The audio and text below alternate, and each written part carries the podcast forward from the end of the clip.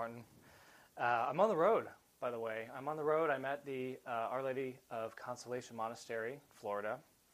I am uh, at the super secret bunker location with Brother Martin and others here as well. And today we're going to be talking about finding your vocation and understanding whether or not you have a vocation to the religious life. So thanks for getting started. Uh, for those who are watching live, and uh, I apologize for the setup here. This is the best I could do on the road. Um, we're going to take your questions. We're going to have a live Q&A event. In fact, I got to pull up the questions right now so that I can see it. Yes, uh, Eli. Oh wow, it is in person. We are doing it in person. We're here. so um, let's let's get started. First of all, Brother Martin, it's strange that we don't have monasteries really in the United States, right? I mean, it, within the within the, the scope of history of the church and of Christendom, we have no monasteries. Yeah. Well, they, they basically grew out of uh, St. Anthony of the Desert, uh, hearing the gospel, go sell all your things, and Mhm. give to the poor, and come follow me. Um, him being very inspired by, um, by what our Lord said, and, and literally going out into a cave in Egypt Mm. um, to, to pray. Um, out of that, uh, St. Augustine uh, took that as an example, uh, formed his rule of life, um, one of the earliest rules in the existence of the church, uh, created a little community for himself, and of course he was, in a sense, pulled out of that in order to become a priest, and then after that a bishop. Um, but the rule of life persevered. Um, it said that St. Benedict had a copy of the uh, Rule of St. Augustine in front of him when he wrote his Mhm. uh, rule. Saint, the Rule of St. Augustine is only eight chapters. The Rule of St. Benedict is like 50 plus. Um, but um, in the Middle Ages, you, you had Benedictine monasteries everywhere, forming great men. Um, there was a lot of great popes that came from the monastery at Cluny, Mhm. um, and they and monasteries helped uh, create Christendom. Uh, they're saying it's hard to hear you, brother. So I don't know if there's a way to turn you up or uh, fix your microphone. I assume you guys can hear me, which you don't. You're not, actually not tuning in to hear me.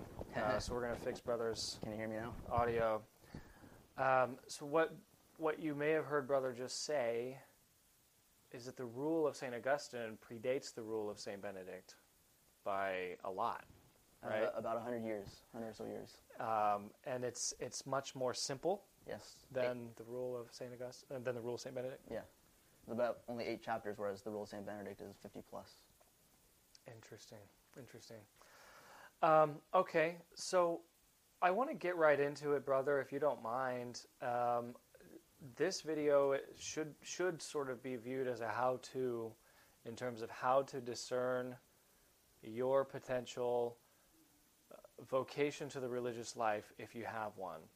Um, so for the for the young men, especially who are watching right now, what's your first piece of advice as to whether or not you think you do have a vocation? The first piece of advice I would give was one, your, everyone's vocation is to be a saint, is to be holy. Mm-hmm. Um, when I was in college and I was told that I had to discern my vocation, I had to figure out whether I was called to mar- marriage or priesthood, religious life, all, the, all this mix.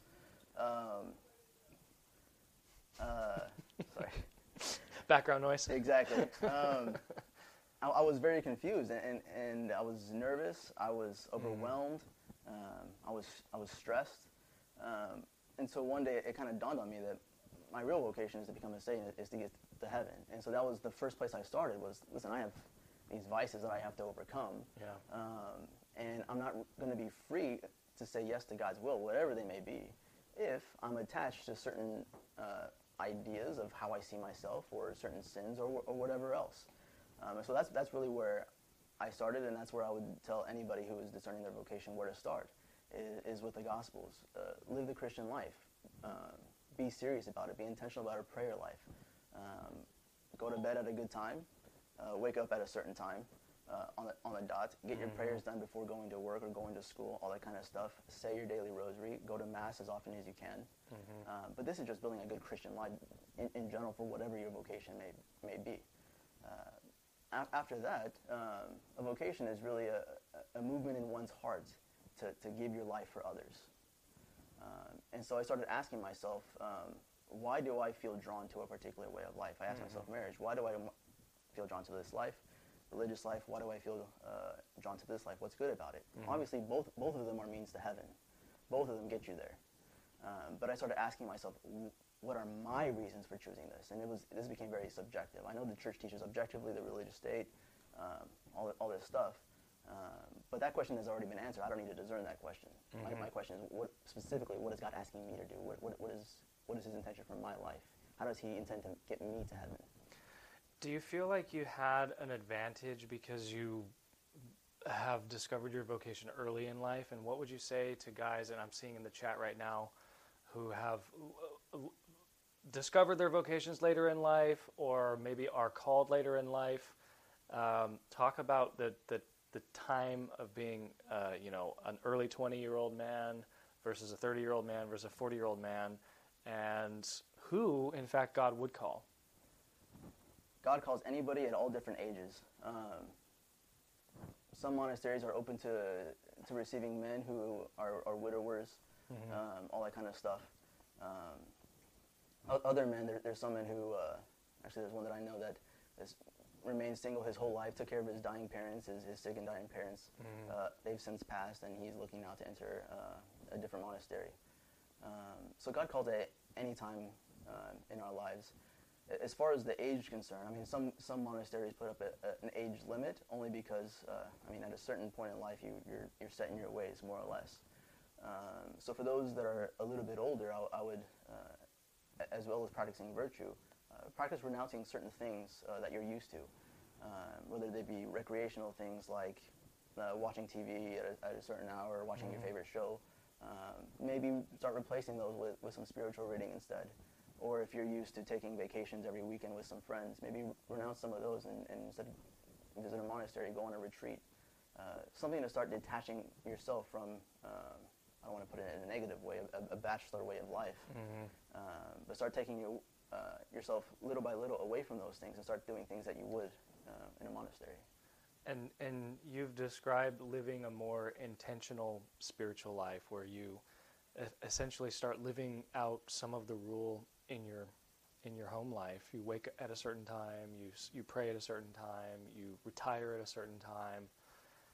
How difficult is that for people to put into practice in the 21st century when you've got your phone vibrating in your pocket all the time and you've got uh, all the temptations of social media, etc. Yeah, I mean, it's just it's it's an act of the will, really. Uh, maybe know, turning your phone off if that's an option, or uh, of just you know saying t- 10 o'clock, grand silence. Um, I don't look at my phone past 10 o'clock unless it's an emergency. Um, yeah, I mean, it does take uh, self-discipline because I mean, also in the monastery, you're, you're not really going to have if you're allowed your cell phone or whatever, you're not going to have someone constantly behind your back watching you know what you're doing. You have to have this self-discipline yourself. Um, depending on the monastery you're in. Can you explain the difference between, you know, a monk versus a friar, a r- religious life versus uh, diocesan life, uh, being a brother versus being a priest? Who would be a brother? Who should be a priest? This is this is a lot. That's, that's, that's a loaded question. That's a loaded question. Yeah, right. so I'll, I'll put it to you this way. Start with monks and friars in, in a sense. First, first of all, religious life in and of itself is a lay movement. It is a lay movement. It was Saint Benedict, a layman, who, who went out and started uh, the order of Saint Benedict. It was Saint Anthony of the Desert, who was a layman and went off and, and, and started praying in a monastery. It was Saint Augustine, as a layman, who started his own monastery. It was uh, Saint Francis of Assisi, a layman, who started the, the order of uh, Friars Minor. Uh, religious life, monastic life, is a lay movement to which clergy may belong. Um, and so I guess that's kind of uh, first and foremost what's different between I guess religious life and even diocesan priesthood is of course when you enter a diocesan seminary your intention is to become a priest. You're a cleric. When, when, whenever you enter religious life, a lot of a lot of religious communities say you're not supposed to be discerning the priesthood right now in the novitiate. You're supposed to be discerning religious life and this community. Once you pass through the novitiate, then we'll start talking about whether or not you're called to be a priest. Uh, and so you, you first enter to be a brother. Um, actually, I think there's there's some monasteries that even uh, they they're the ones that tell you whether or not you're going to be a priest. There's hardly any discernment on your part. Uh, It's like you're going to be a priest. You're just going to be a brother, uh, just. Uh, but I mean, the essence of religious life is, is to consecrate oneself and all of one's actions to God. Um, it's not necessarily uh, a sacramental ministry. Uh, but when one consecrates themselves, they, of course, set themselves apart. We know that definition. But it makes every single act that they do an act of religion. Uh, therefore, meriting also additional graces, not only for themselves, but for, for those, uh, for the whole world. Especially, I mean, a lot of us offer our, our sacrifices, daily sacrifices for our benefactors who make this life possible Mm-hmm. uh, for us. And so it, it merits graces for, for families out in the world uh, to live their state in life. So I think that that's going to be a revolutionary way of looking at it when you say that it's it's a lay started, lay led, to which, um, you, as you said, clerics can be drawn. There are lots of different orders out there. Mhm. Maybe too many for us to name. Could you give an overview just about some of the major orders so people can just get a sense of uh, kind of what, what they're about and what their historical charisms were? So, I guess the, the orders that were founded the Middle Ages and before, their charisms are really their, their rule of life. So almost for every every religious community, you have a different rule of life. For the Order of Saint Benedict, you had a rule of life for him. Uh, for the different Augustinian monasteries, because they were own their own little groups, um, they, they had their rule of life and they had their their apostolic ministry or whatever. Um, but once we get to the Middle Ages, then we, we see things popping up like the Cistercians, which really just wanted to, to live the Order of St. Benedict more faithfully, um, a, a stricter lifestyle, str- stricter penance. And so that's what kind of differentiated them, the Cistercians, from uh, the Order of St. Benedict, although they follow the same rule and they're part of the Benedictine family. Mm-hmm. When we get to the Middle Ages, uh, we see the, the rise of the Order of the Friars Minor and, and the Order of Preachers. Um, the Order of Friar Minor, St. Francis, he wrote his own rule. He wanted to live a very penitential lifestyle as well, but also do apostolic ministry. So the existing orders, the, the Cistercians, the Benedictines, they didn't, they didn't fit for him. Um, and so he had a different apostolic idea to go out and preach. Mm-hmm. Um, I mean, walking out barefoot, all that kind of stuff, uh, not owning common property as the other uh, monasteries did. They owned common property. Uh, the order of preachers, uh, St. Dominic was actually an Augustinian canon, who then took the rule of St. Augustine, but then ab- added a particular mission to it, which was to go out and preach against the Albigensian heresy. Uh, so he took a rule that was already in existence, uh, which is actually something that so many people have done. The rule of St. Augustine is the most widely used rule in, in the church today Mhm. uh, because it's so malleable. You can, it, it's a rule of life. It, it, it provides a framework uh, for for the in-house rules, the monastery, all that kind of stuff. But then you could also put a particular mission on top of that as well. Like the Mercedarians also use the, the rule of St. Augustine. The Augustinians use the rule of St. Augustine. Uh, there's so many different communities that use as a base, as a foundation, the rule of St. Augustine.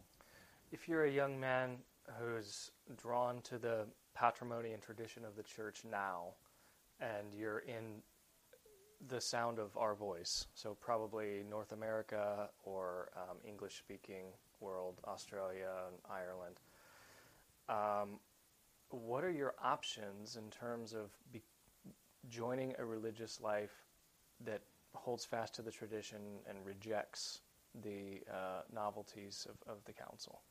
So um, options are very limited um, in two different ways. One is the majority of these orders that are in existence that still have the traditional Latin Mass and hold fast to tradition, most of them are only allowed to be contemplatives.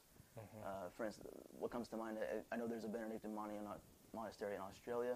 There's Clear Creek Abbey uh, in Oklahoma, United States, that use the traditional Latin Mass. There's Silverstream um, in Ireland, basically one per country in different parts of the world.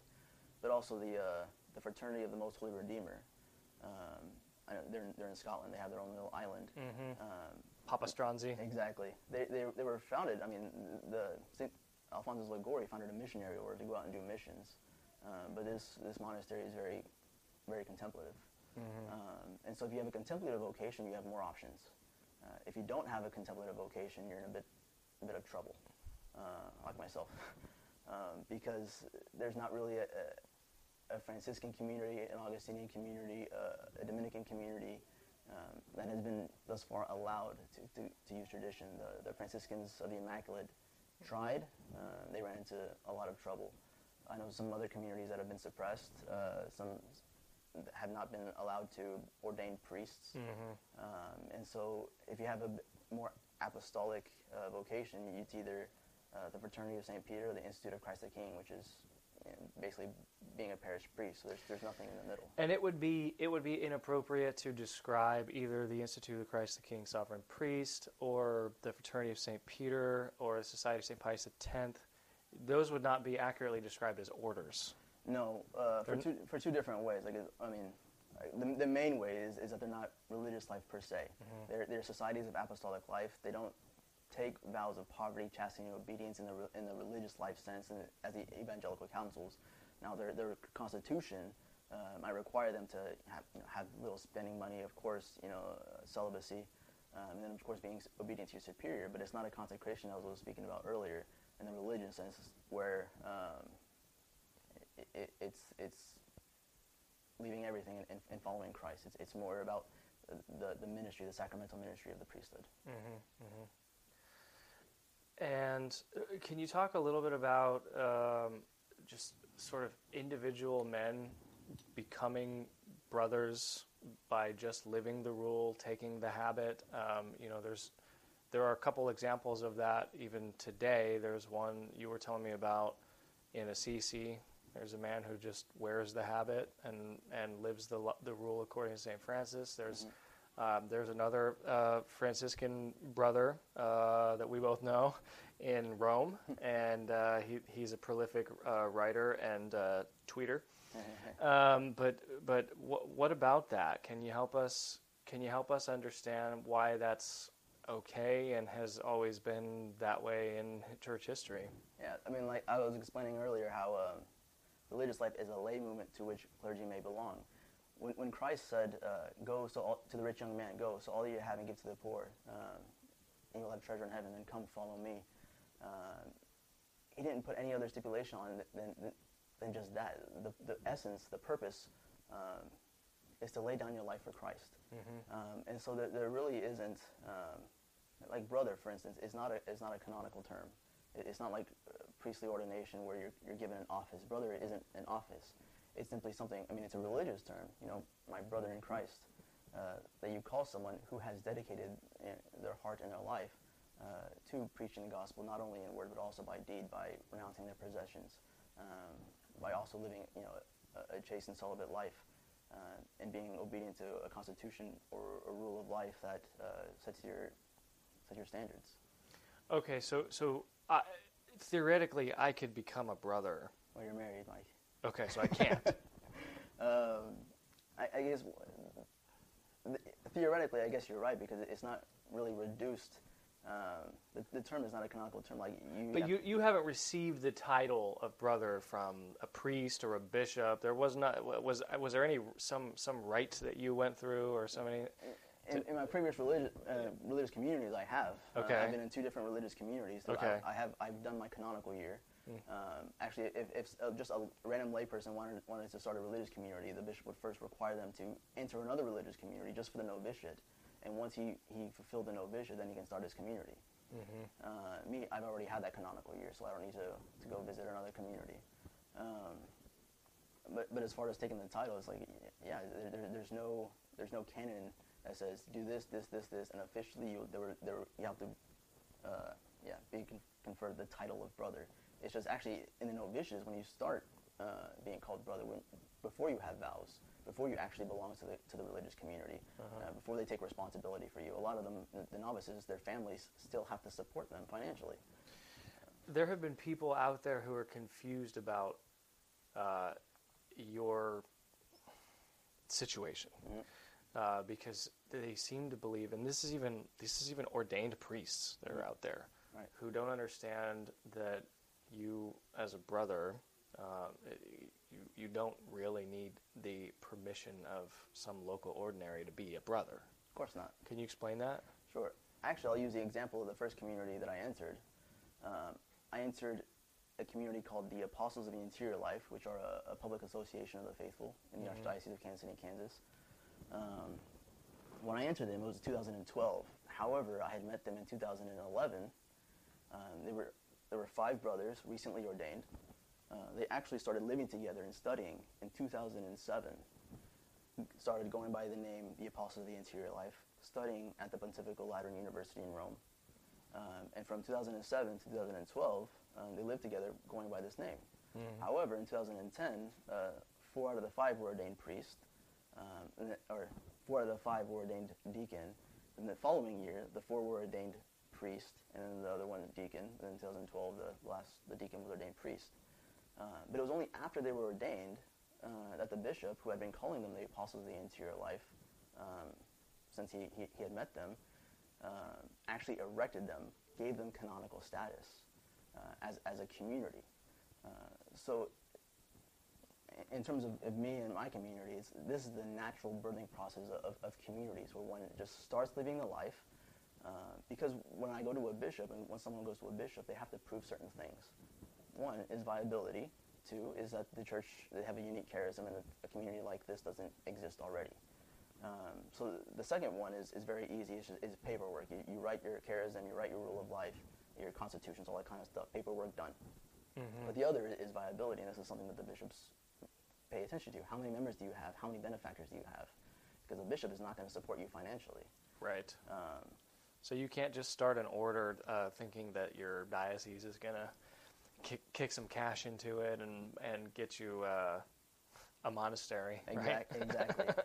and then what, what, what benefactors are going to give you large chunks of money to get a monastery if you can't write a tax receipt? hmm And so one of the first things you have to do is found a nonprofit organization, a legal nonprofit organization, to then be able to provide your benefactors um, w- with these tax receipts.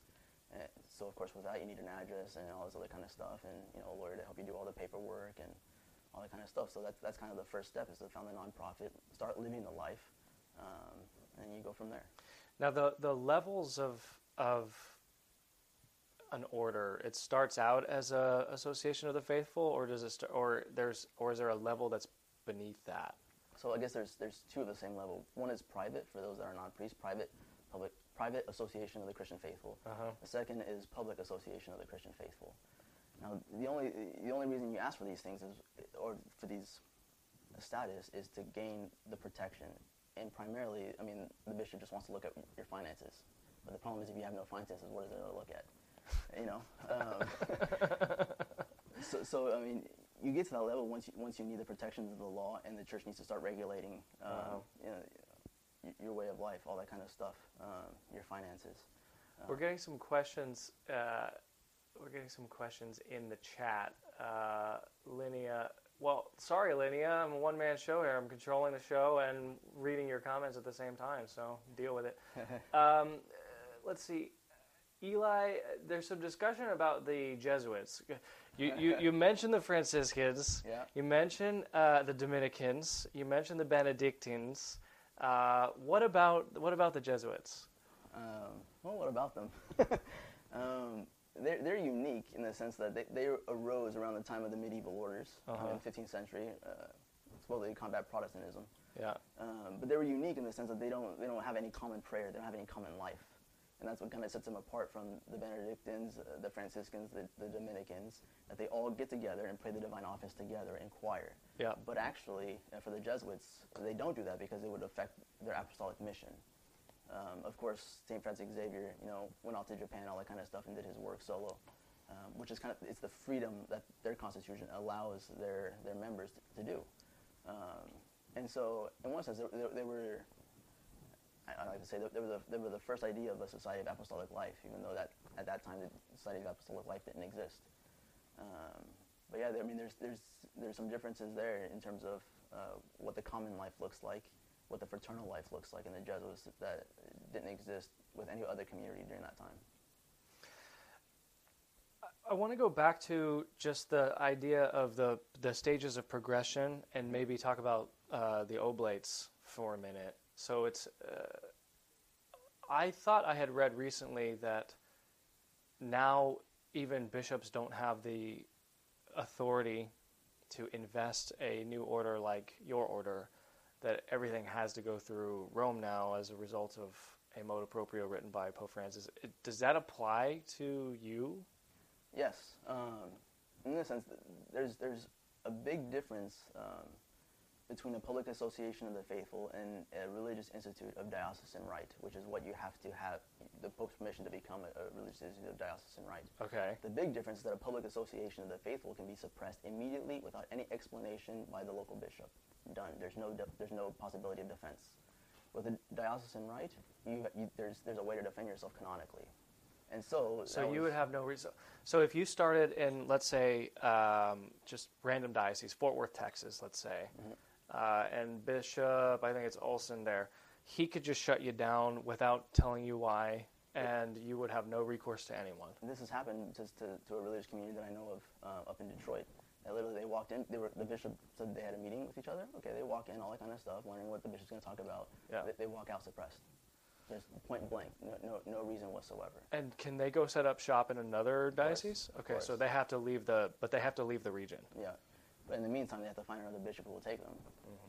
Uh, and in the meantime, Mm-hmm. And survive. And once you're suppressed by one bishop, it's kind of hard to go to another one because then they're going to say, "Well, what happened in Detroit?" Right? Exactly. And then they're going to call Detroit and say, "What happened to these guys?" Exactly. Interesting.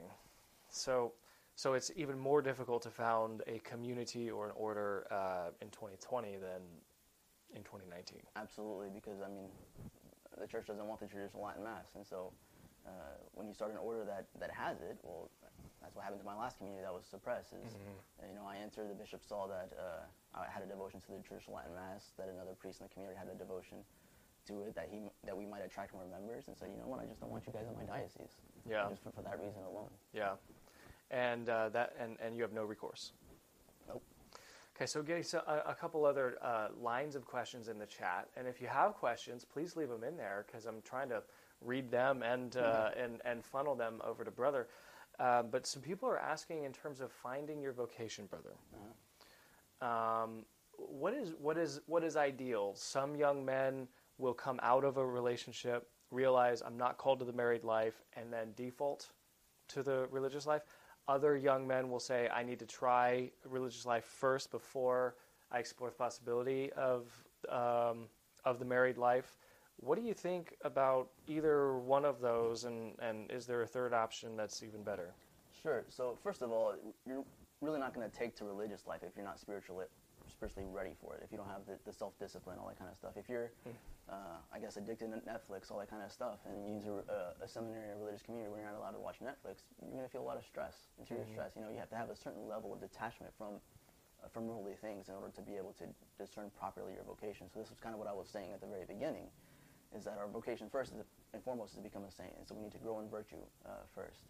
So that age can vary with different people then. Exactly. Because you're saying that some young men could be mature enough at the age of 18, let's say, to know for sure that they have a vocation to the religious life and enter, Exactly. whereas others need more time to grow up. Absolutely, absolutely, So there's not there's not like a defined fixed age. It's, it's more it's it's dependent on the individual. absolutely.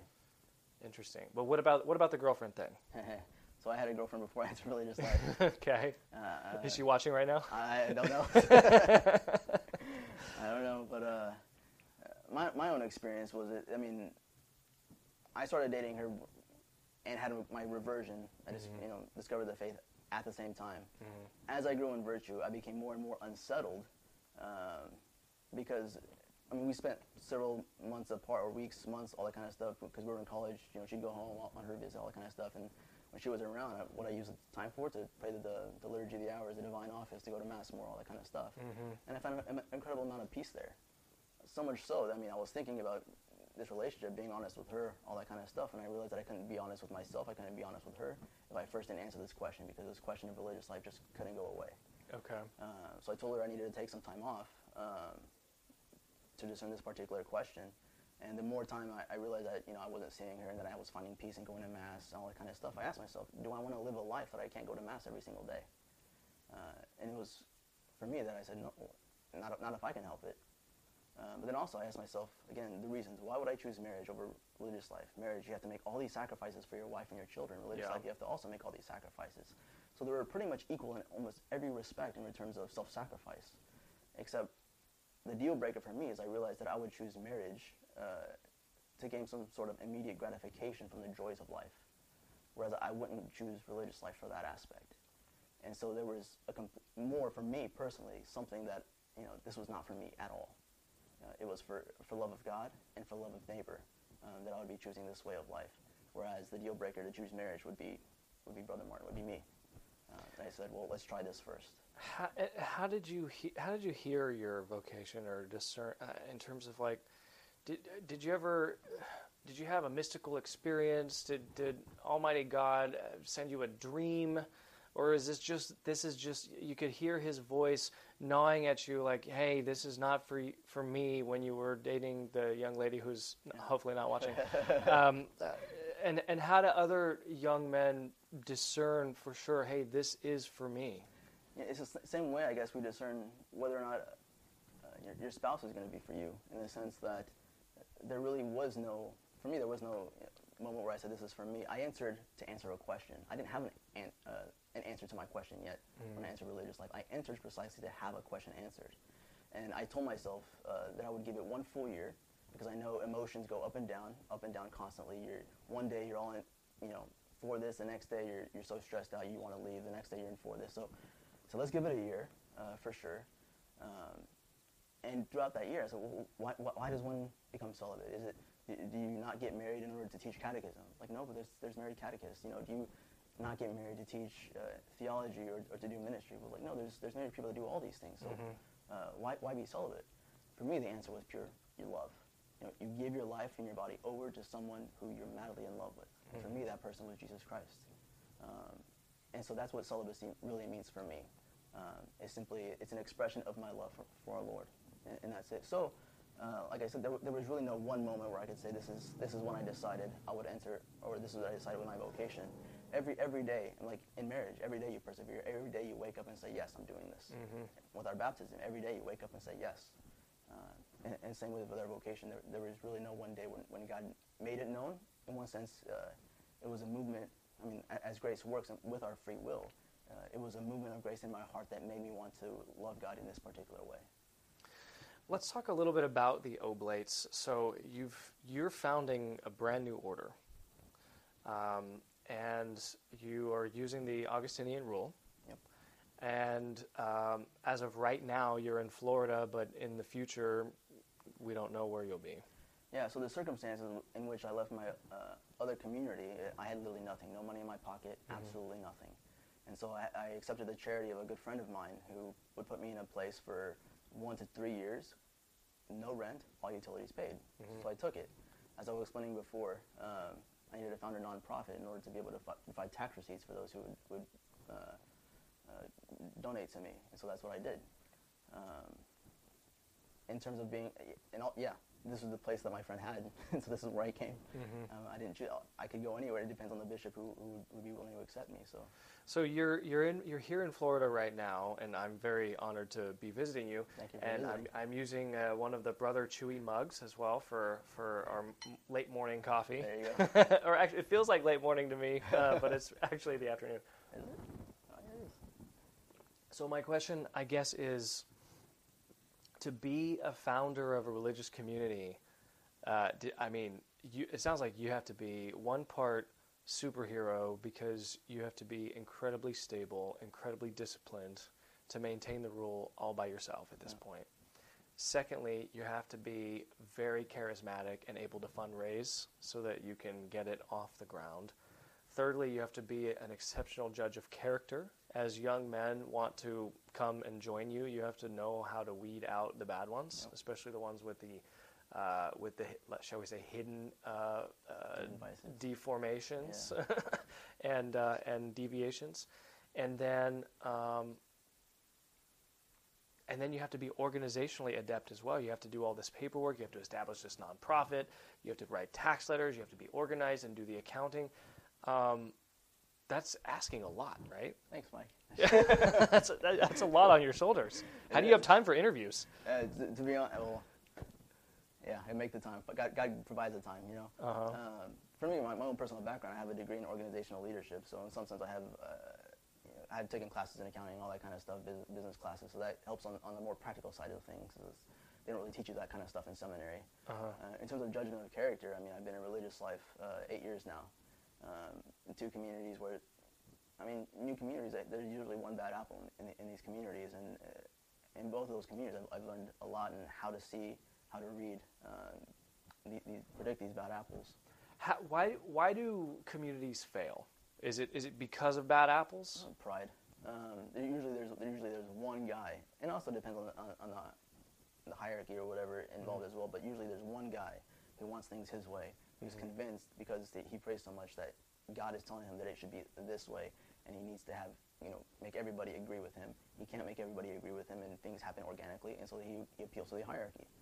Um, he goes to the local bishop, or he goes to this you know uh, whatever the pope, superior, whatever, uh, and tries to force it by rule downward uh, hierarchically.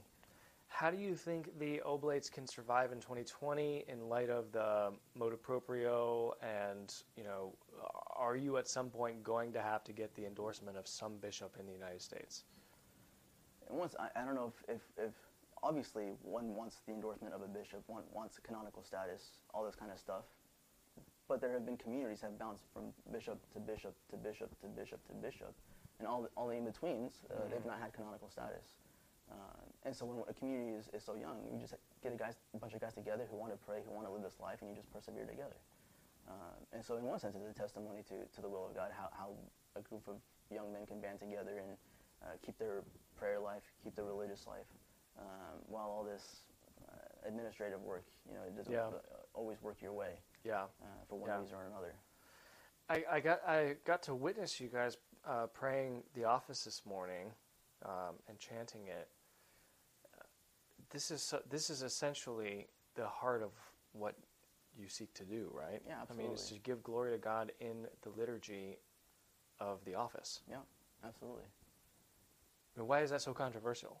I don't, I don't know. And in my previous two communities, that, that was precisely what was controversial. Is that I, I did that. I used the, the traditional divine office, the 1962 office, Mhm. privately in my room, and it was this that got me in trouble with my superiors. Is when, well, they, when they found the books, they were like, "This can't happen here." Um, I don't know why. We pray. We, we give our lives to our Lord. Um, hopefully, we, our chants are pleasing to Him. Um, I don't have a singing voice, but it is what it is. Um, but this is ultimately what we want to do: is just pray and, and offer our lives. And, and I, yeah, I don't understand why it's so controversial to some people.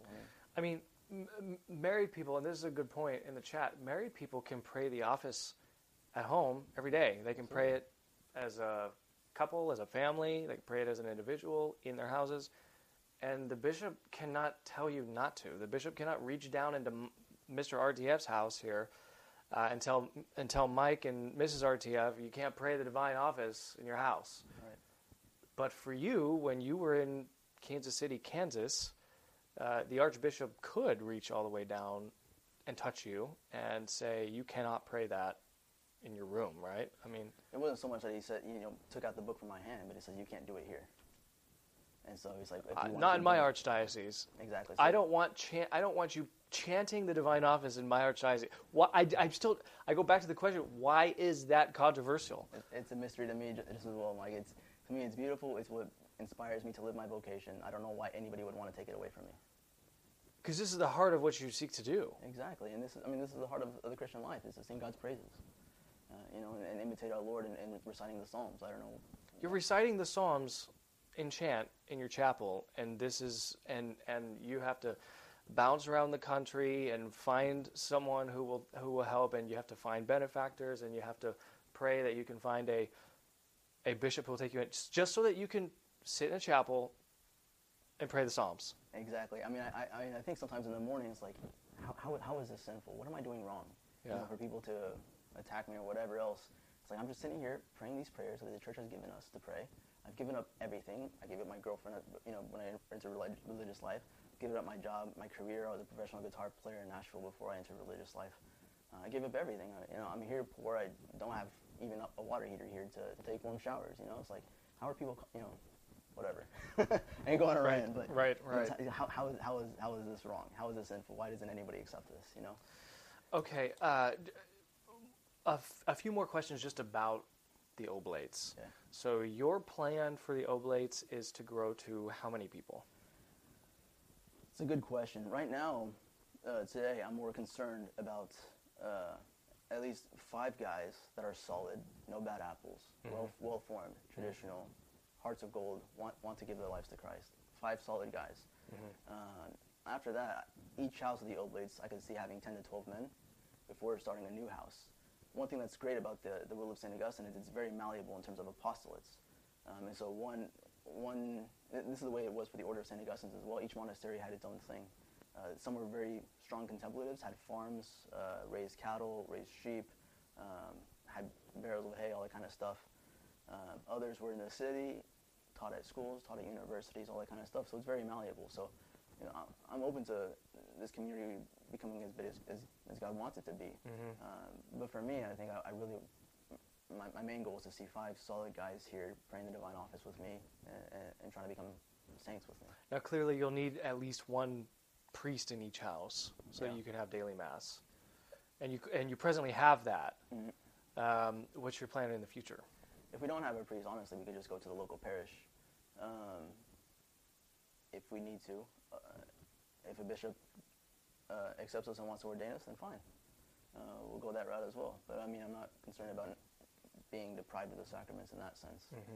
Um, And uh, what's your message to uh, twofold? I, I want you to speak first to potential donors and benefactors. Mhm.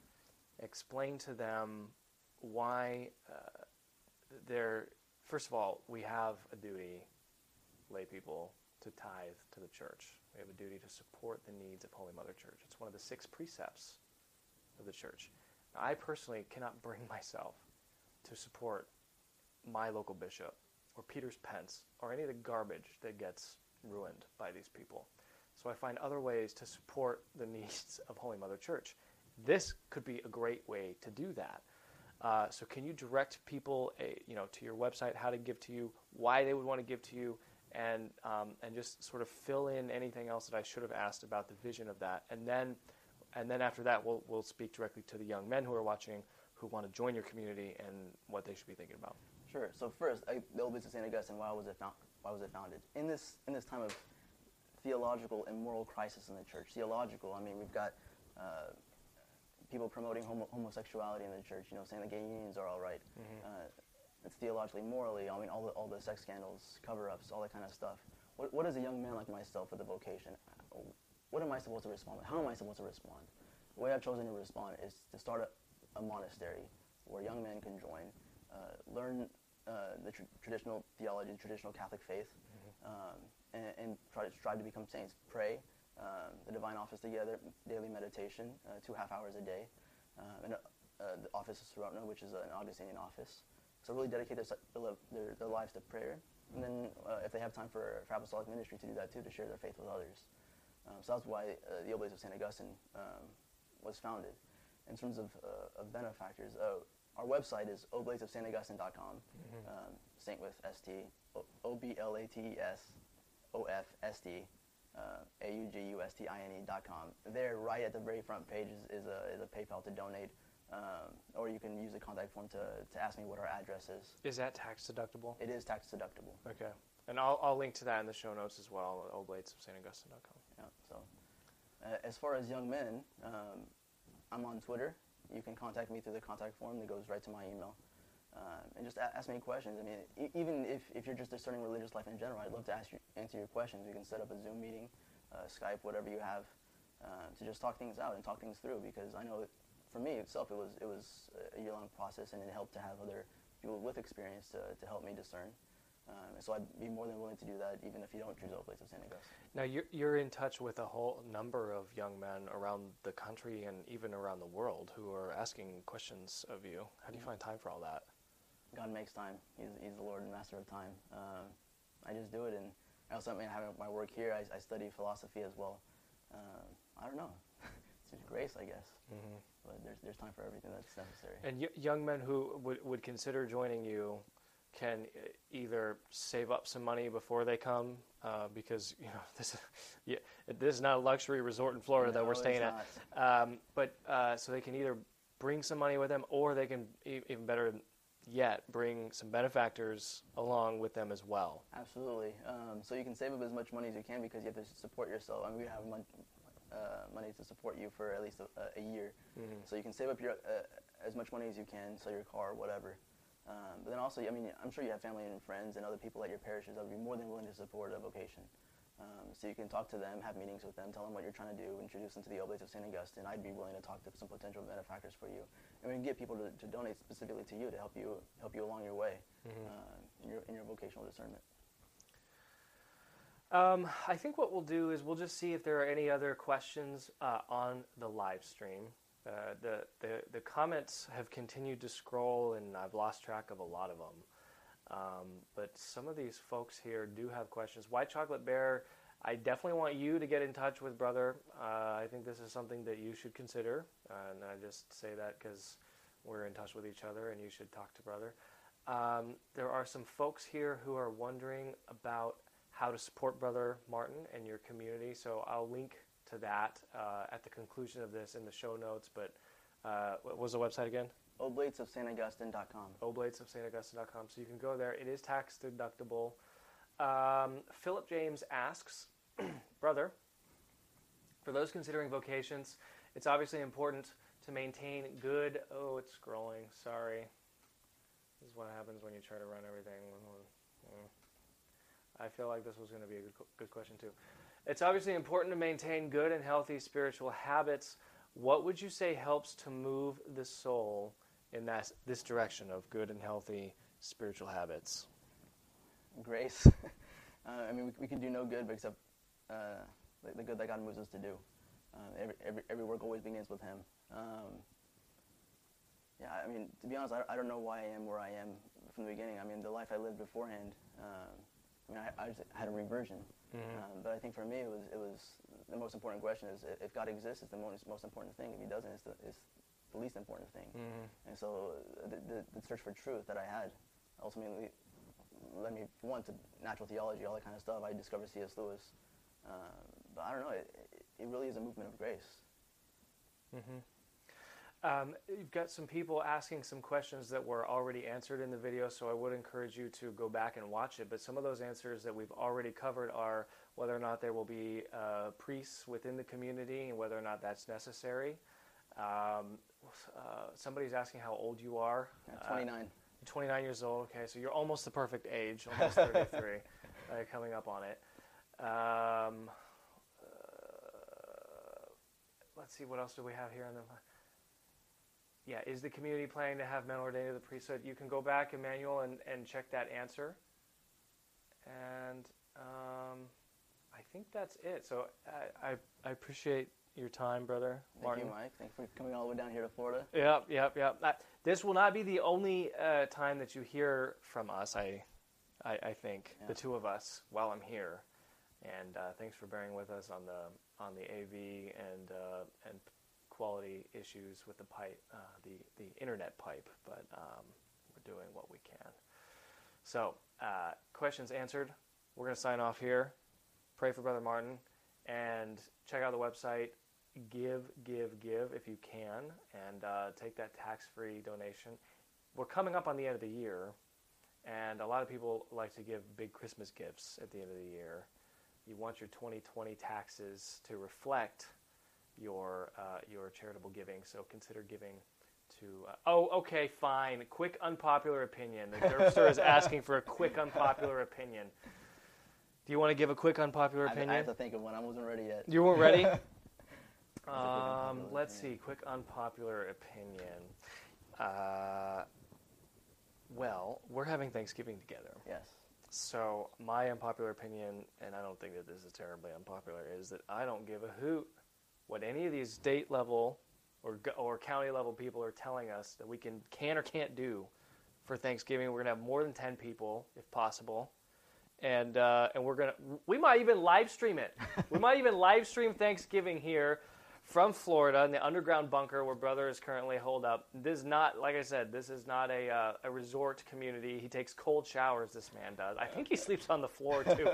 get, can we get this man a bed? Can you please donate to the Oblates of St. Augustine?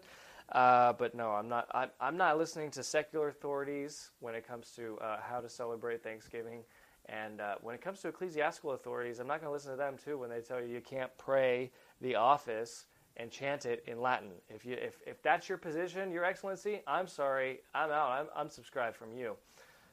Did I steal your unpopular opinion? No, but I was thinking along Thanksgiving, all that kind of stuff, and I think my Yeah. unpopular opinion is that pizza is a perfectly acceptable No, food for Thanksgiving. no, you did. You tweeted that. What is I wrong did. with you? Somebody asked on Twitter, "What, is, brother Martin? What is your favorite Thanksgiving side?" And the guy says, "Pizza." It's delicious. Molto bene. Oh my gosh. Oh my gosh. All right. Well, uh, I think I think that's I think that's pretty unpopular. Yeah. We'll, we'll put up a poll. Whose whose opinion was more unpopular? Mike's about not listening to uh, to bishops who tell you you can't pray in Latin, or Brother Martin's that he likes pizza, pizza with Thanksgiving. God bless you guys. Thanks for watching. Take care. End. got really hot in here.